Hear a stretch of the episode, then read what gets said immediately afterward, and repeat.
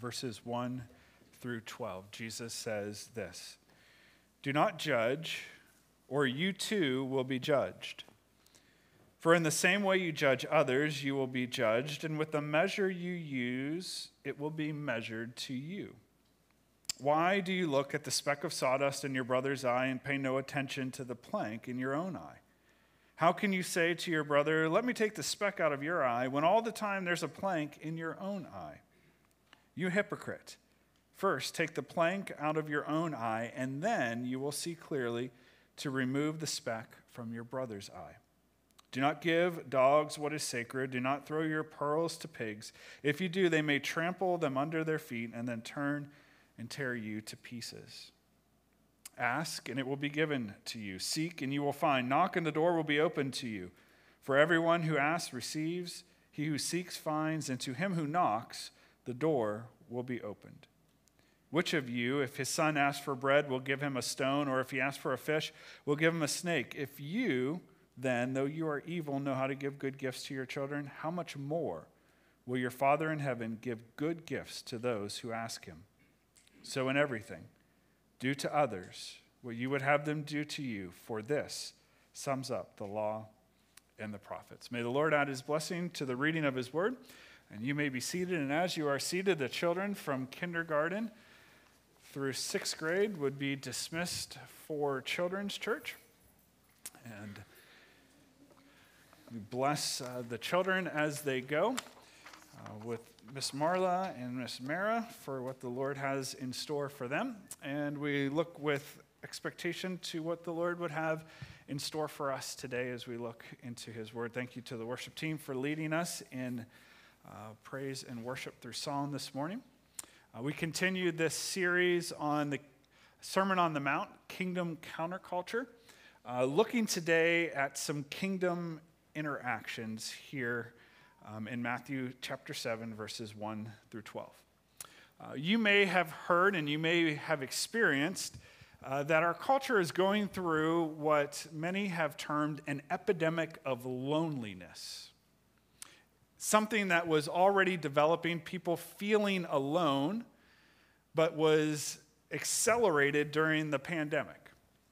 And so, an article was recently written by an author, Allie Volpe, entitled How Much Social Interaction Do You Actually Need in Thinking About This Whole Concept of the Epidemic of Loneliness?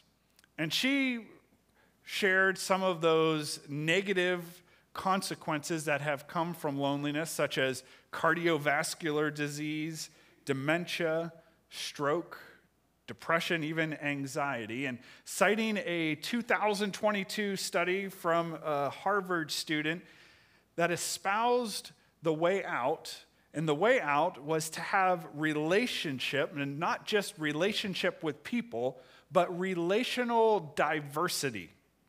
So much so that this author of this Harvard study called it having a social portfolio.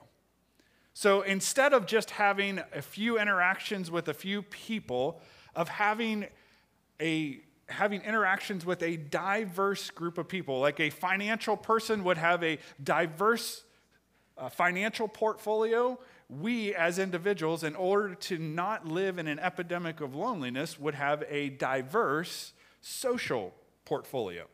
So, some of those groups that you may have in this diverse social portfolio would be maybe your spouse as one, your kids as another, or grandkids as another, your coworkers that you interact with on a daily basis, friends that are outside of that.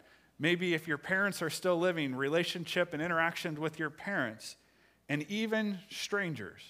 And so they found that the more diverse your relationships were, the more diverse your conversations were with people in these various social groups, the healthier you were and the less lonely you became. It's an interesting concept. I share it. You may wonder, where in the world is he going with this? But I share it because I believe that Jesus understood this.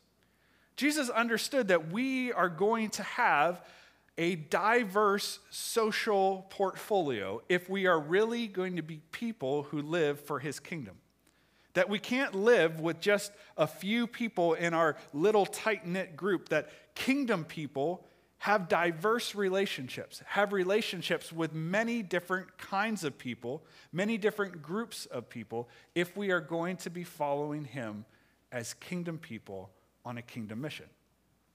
And so, if we're going to have diverse relationships, it's going to mean that we are going to have interactions that are going to be unique and different with each, with each of those kingdom relationship groups.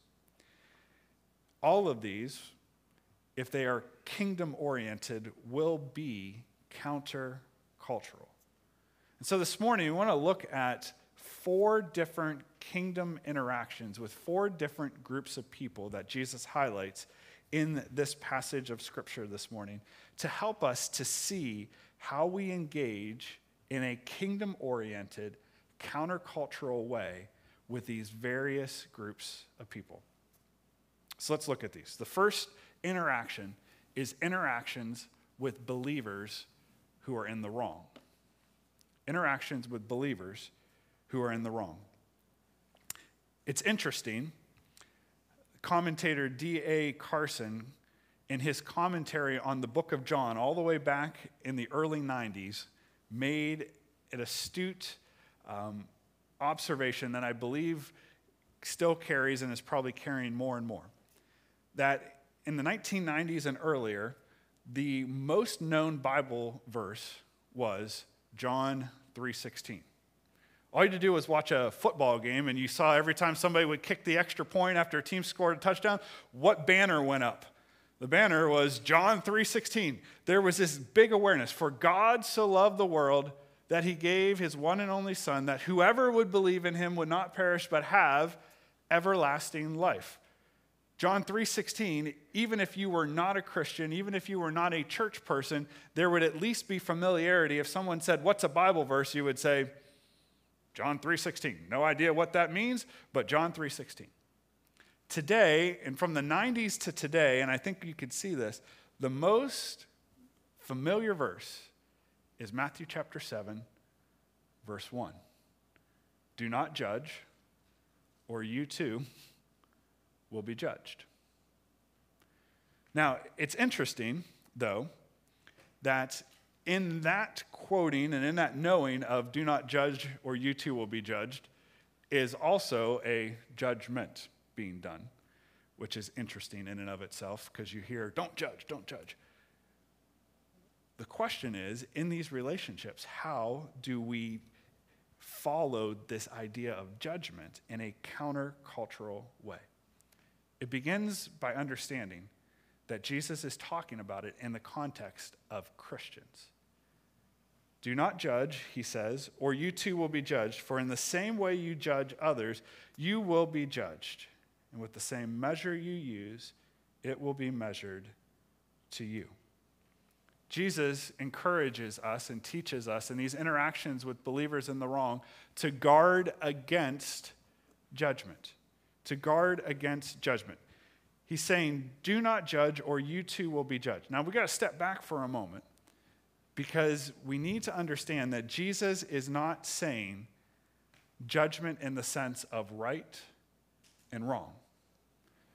He spent the early part of the Sermon on the Mount calling out hypocrisy with those who were the religious leaders who were not doing it right. Clearly, he was judging in the sense of declaring right and wrong in a couple weeks when we finish the Sermon on the Mount, he judges and encourages us to be aware of the false teachers. You will know the false teachers by their fruit, what they teach.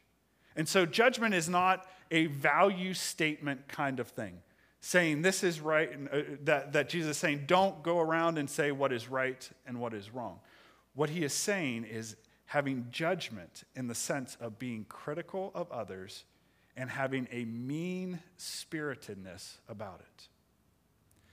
It's standing in the place of God and declaring and acting as the final authority. So when Jesus is talking about do not judge, he's saying do not be critical of others. Do not be mean spirited of others. Do not stand in the place of God and declare once and for all that this person is wrong. There is an attitude behind it, not a value statement. It is an attitude behind it. Jesus says in verse 2 that the measure and the, the way that we do it, that is what will be used against us. The standard or the measure that we use will be the one that is used against us. That's kind of humbling, isn't it? Certainly, this is the way that God will view us. Anytime someone declares that this is wrong, what you are doing, you are now espousing and saying, I understand that this is wrong. So now I acknowledge God's standard of right and wrong, and now I am acknowledging my need to be held accountable to it. So anytime I declare something to be wrong, I am now acknowledging that that is wrong for me also. So God will judge me based off of that. But I believe that there's a bigger idea with this too. And that is if we are going to talk about judgment in the sense of mean spiritedness, in the mean of criticalness, if I am critical towards others, most likely they're going to be critical of me. If I'm mean spirited of others, most likely they're going to be mean spirited back to me. A story is told by H.A. Ironsides of an individual by the name of Bishop Potter. And Bishop Potter was sailing for Europe on a transatlantic ocean liner. And once he was on board, he found that there was another passenger that he was going to be sharing a cabin with for this voyage. And after seeing this man, he went to the purser, the man in those days on those ocean liners who was in charge of holding valuables. He went to the purser of the ship, of the ship and he said, Sir, I don't usually afford myself of this privilege, but I am going to give you my watch and other valuables because I have been to my cabin and I have seen the other person who is with me, and I'm not very sure that they are a trustworthy person. Will you guard these for me in the ship safe? The man, the purser, said, Why, certainly, Bishop, I will do that. I would be happy to do that.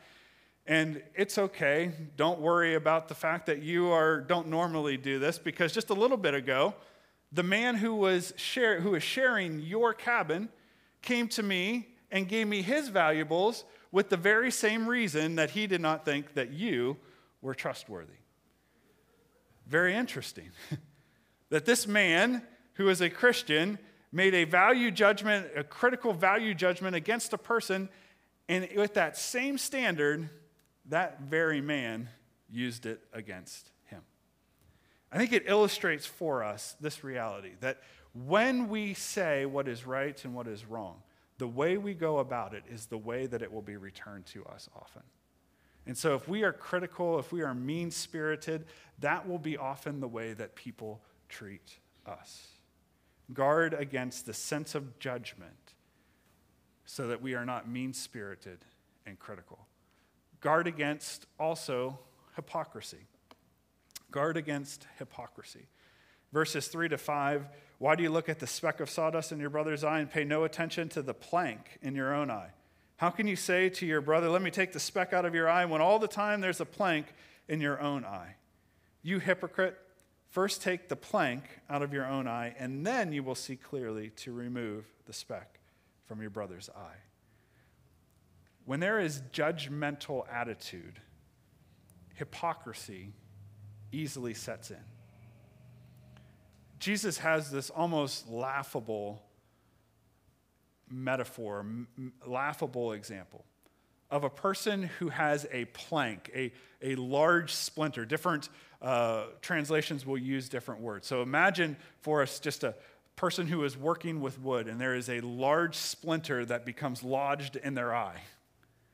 And they are worried more about the person who is working that has a small, tiny little speck of sawdust in their eye. We would say that's ridiculous. How could a person who has a splinter stuck in their eye possibly be in a position to look at another person who has the smallest little speck of sawdust in their eye? Jesus is saying this when, when we are focused on others, and not ourselves, we find ourselves in a place of hypocrisy.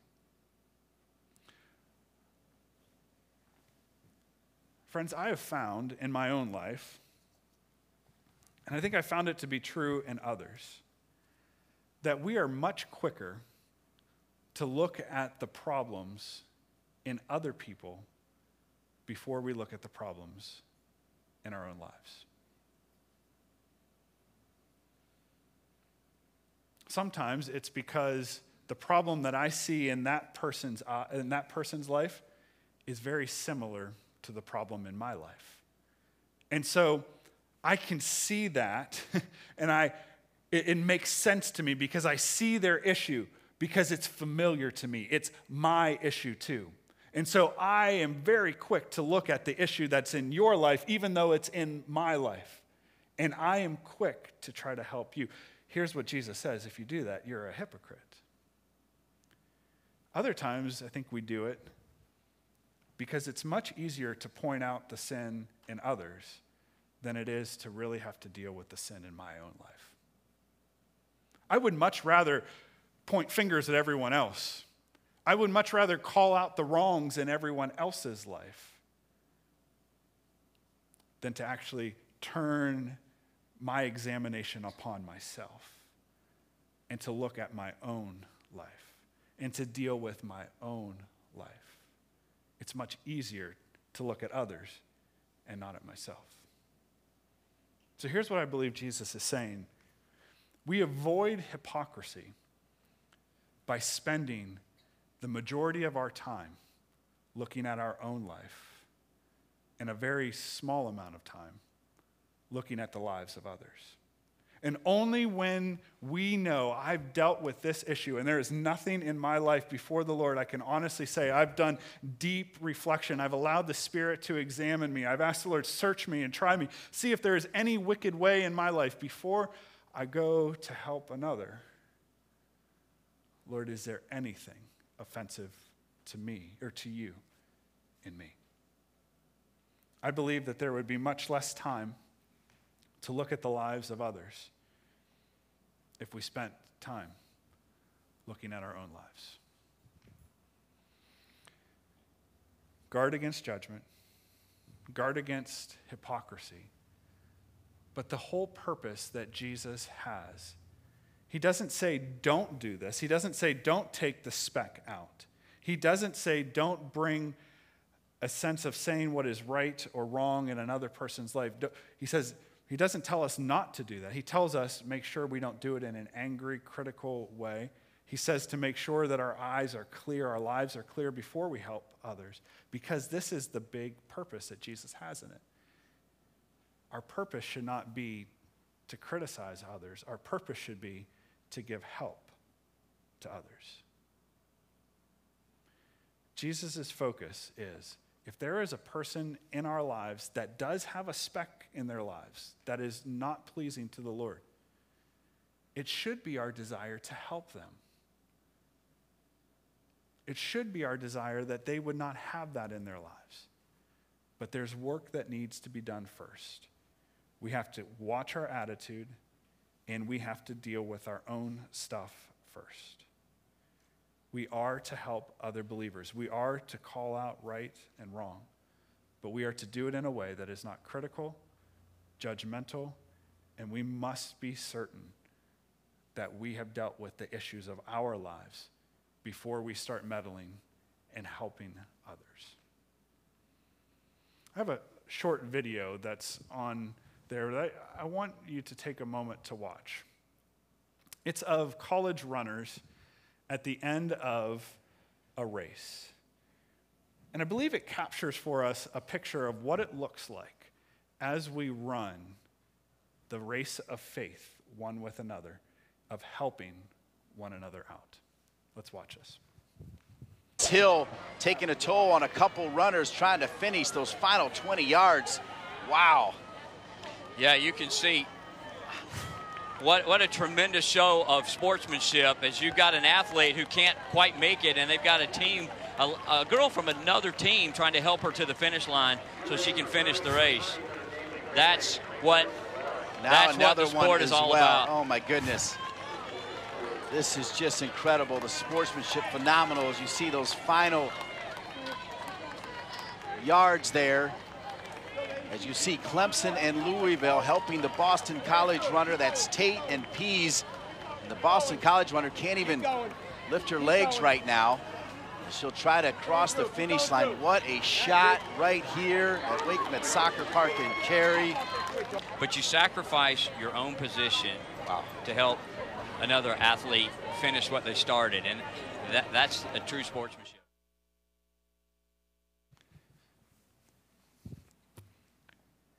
Isn't that a powerful picture?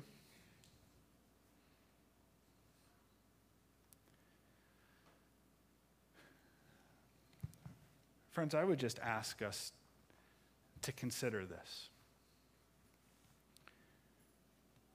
Is that how we, as brothers and sisters in Christ, deal with those who have fallen down? Do we stop? And do we sacrifice our own well being and our own position after doing the work of making sure that I've cleared my own vision to help others along? Or do we run by and yell and criticize and condemn those who are on the ground? Friends, too often I believe the church is known for running by and yelling as we run by and criticizing as we run by instead of stopping and doing the work to clear our own vision and to get down and to help others as we pursue Jesus together. Our kingdom interactions with one another, especially those believers who are in the wrong, should be full of grace, should be full of kindness and compassion, so that we might help one another move forward in our journey with Jesus. Interactions. Interactions help one another, help one another in our interactions with those believers who are in the wrong. Second kingdom interaction is with oppositional unbelievers. Verse 6 says, Do not give dogs what is sacred. Do not throw your pearls to pigs. If you do, they may trample them under their feet and then turn and tear you to pieces.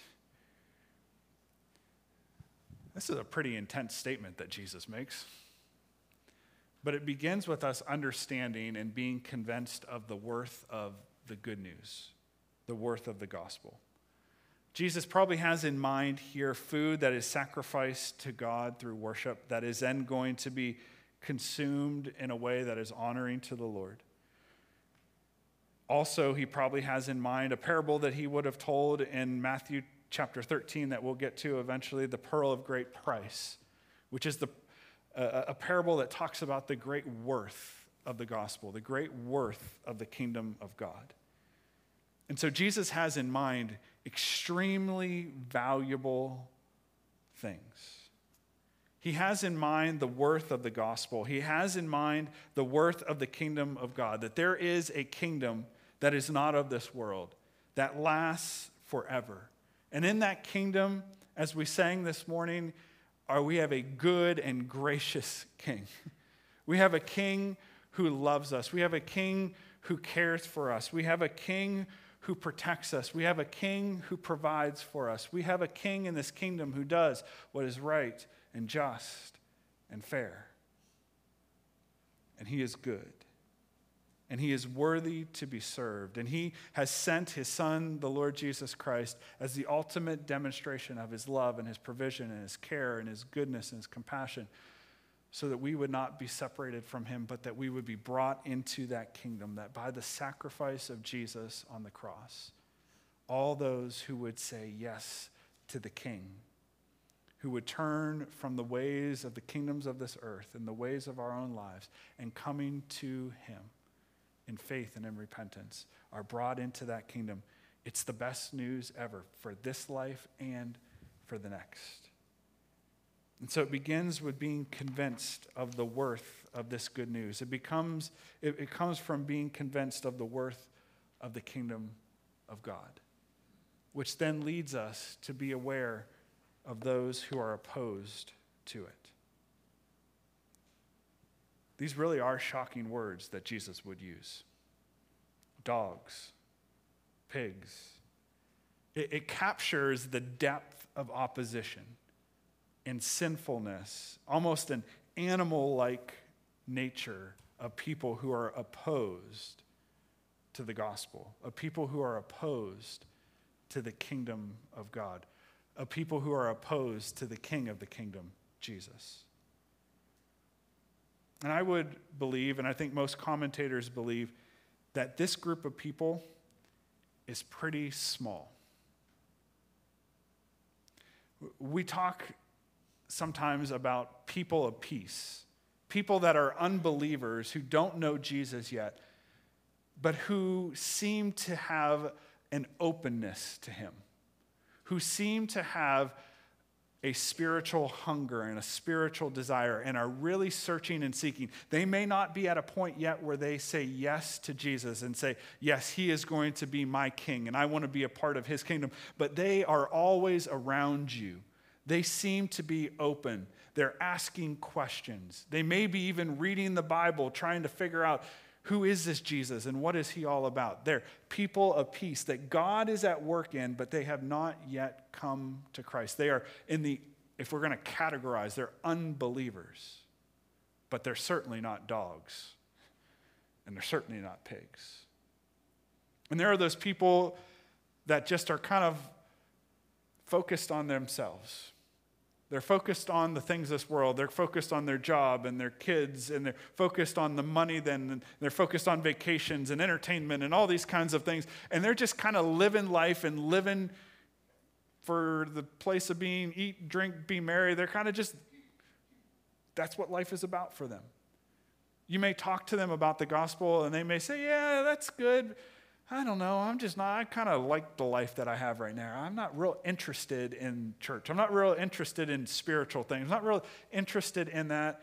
But they're not going to fight you on it. They're just like, you know what? That's good for you, but this is not where I'm at. Those are not the dogs and the pigs. But there are those people who are just angry and oppositional and almost pugilistic fighting against the things of God. And they want to debate you all the time. They want to prove that you're wrong. They want to run you down. They disrespect you. They talk negatively. They talk even angrily and negatively and tearing down of Jesus and the gospel. They don't want anything to do and they make it known. They're in your face with it. Anytime you share it, they may make fun of it. They may try to disparage the good news. These would be the people who are most likely in that dogs and pigs. They're the people who don't want to be a Christian and they are going to fight you on it so that you are going to do everything you can to realize stay away from me.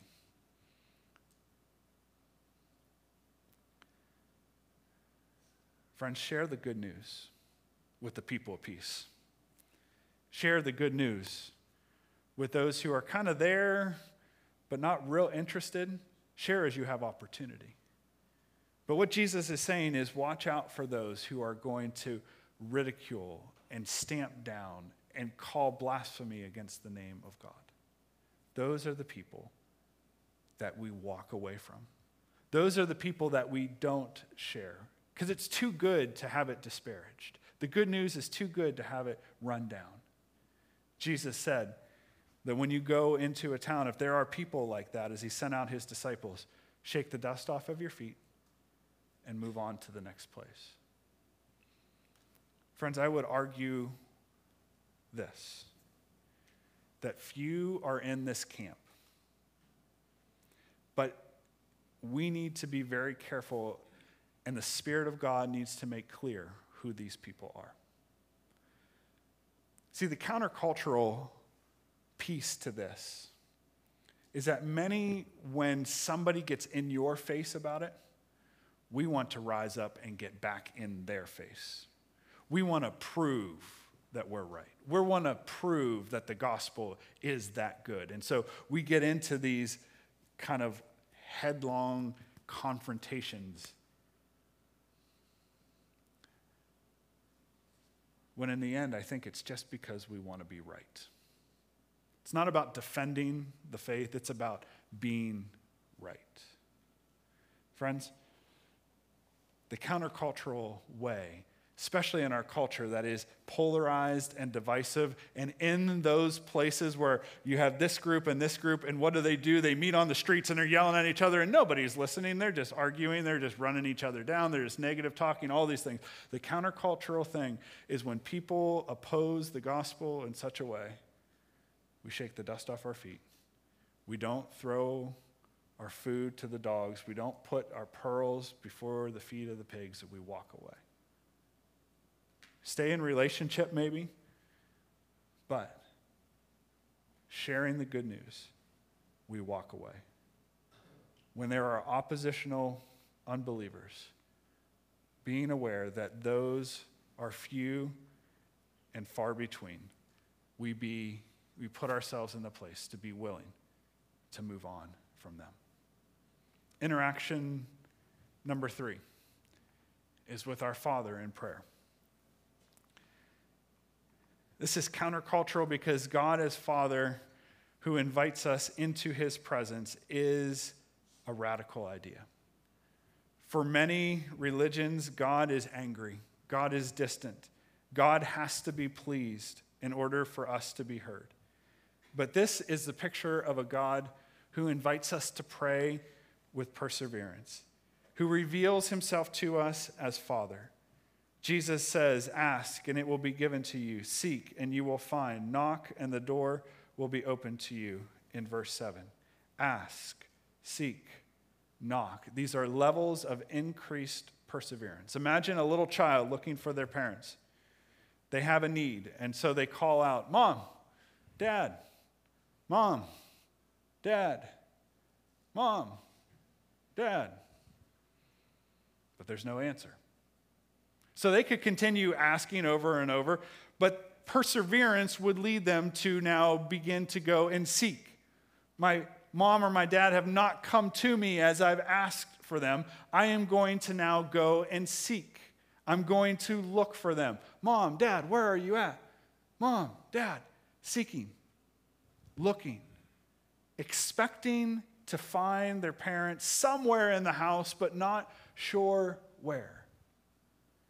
And as they seek, as they continue to call, Mom, Dad, Mom, Dad, coming to the place as they seek where the door to the bedroom is closed. Mom, Dad, knock, knock, knock, knock, knock, knock. Are you in there? Are you in there? till the mother or the father says, Yes, come on in. See, this is the level that our Father invites us into. He invites us into perseverance, He invites us into asking. And when immediately we do not hear, seeking, Where are you at, Father? What are you up to? Knocking on the door, levels of increased perseverance. All the while praying believing that he answers.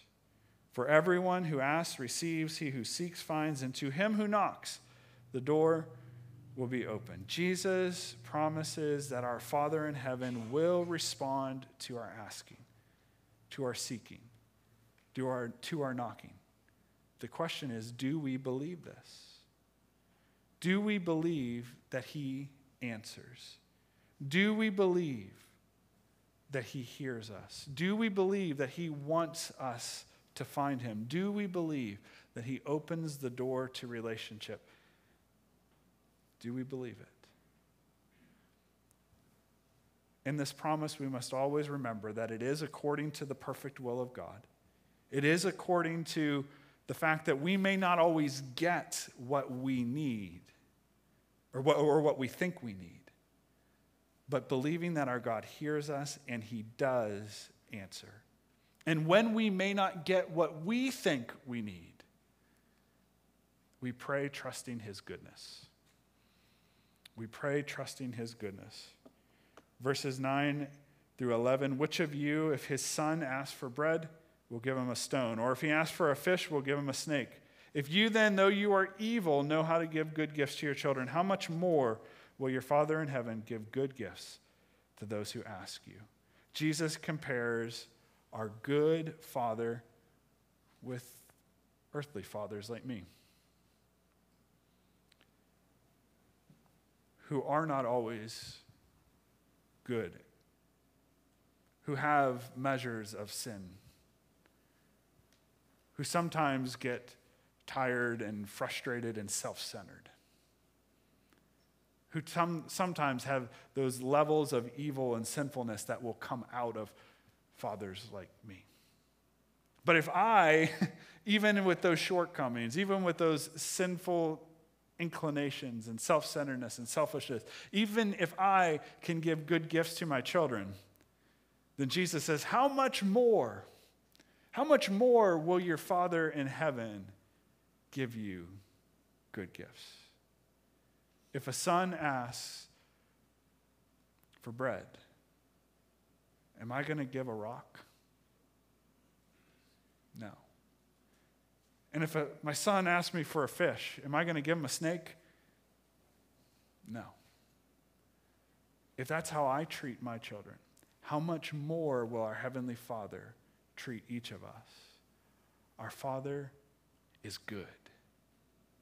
He gives us good gifts. And even if it's not what we think we need, even if He doesn't answer the way we think it should be, we can trust that He is so exceedingly good that what He gives and the way that He gives it and the timing that He gives it will be good because it's His nature.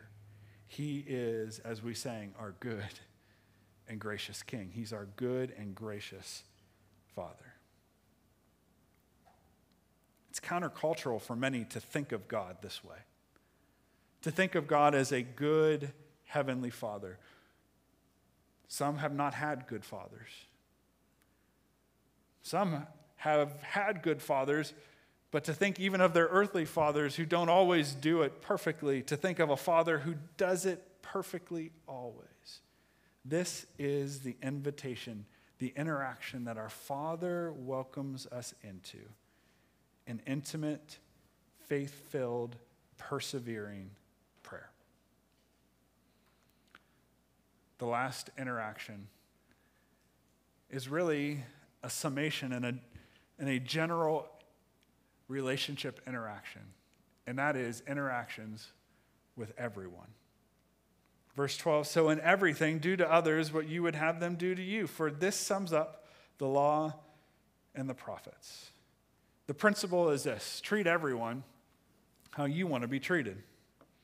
Treat everyone how you want to be treated.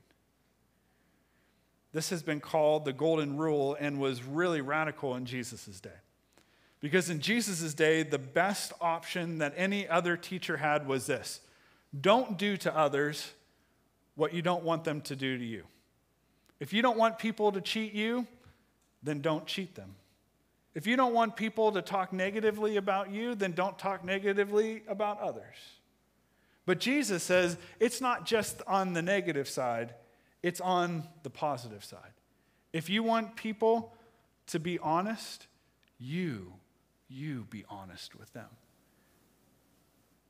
Speak well of people because you want others to speak well of you.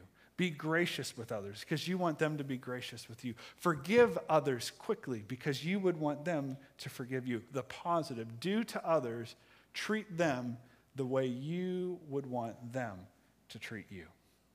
The golden rule. This summarizes, Jesus says, the law and the prophets. So here's the big ending principle that wraps up this whole section. When you have relationships with others, do you want others to help you and not judge, condemn you? I think all of us would say, yeah.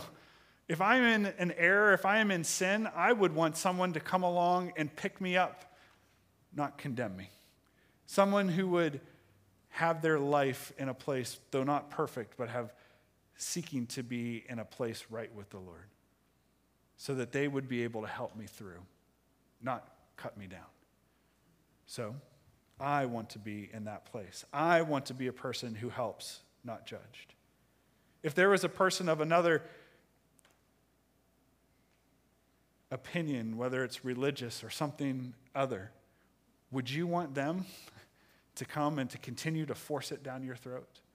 Would you want someone to argue you into their point of view? I don't think many of us would want that. So the place of our own position becomes if there are people who are oppositional to the things of God, I want to honor them and I want to shake the dust off of my feet and go.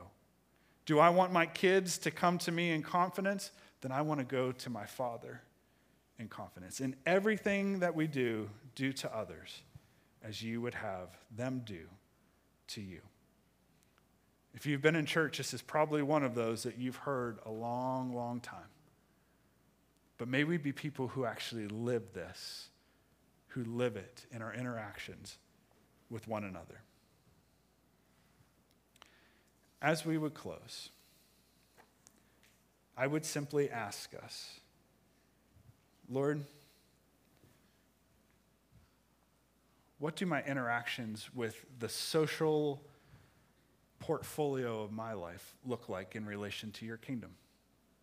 What does it look like with others in the body of Christ who are in the wrong? What does it look like? What are my, in, what are my interactions like with those who are oppositional to the gospel? What is my interaction like with you, Abba Father?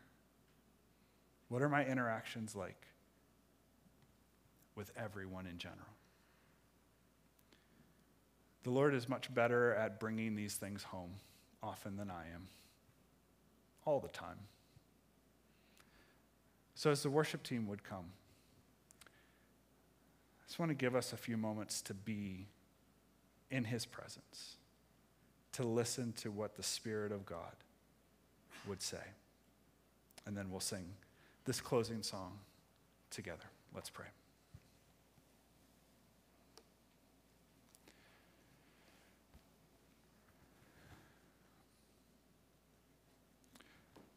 Holy Spirit, we desire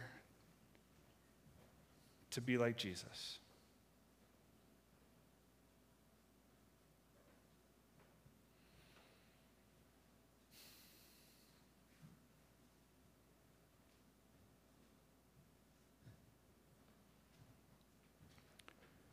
Be free to speak in these moments, to open our eyes to these interactions. To even be able to see in these interactions where might there be a plank or a splinter in my eye that is keeping me from interacting with others in a way that is countercultural, but very much in line with your kingdom.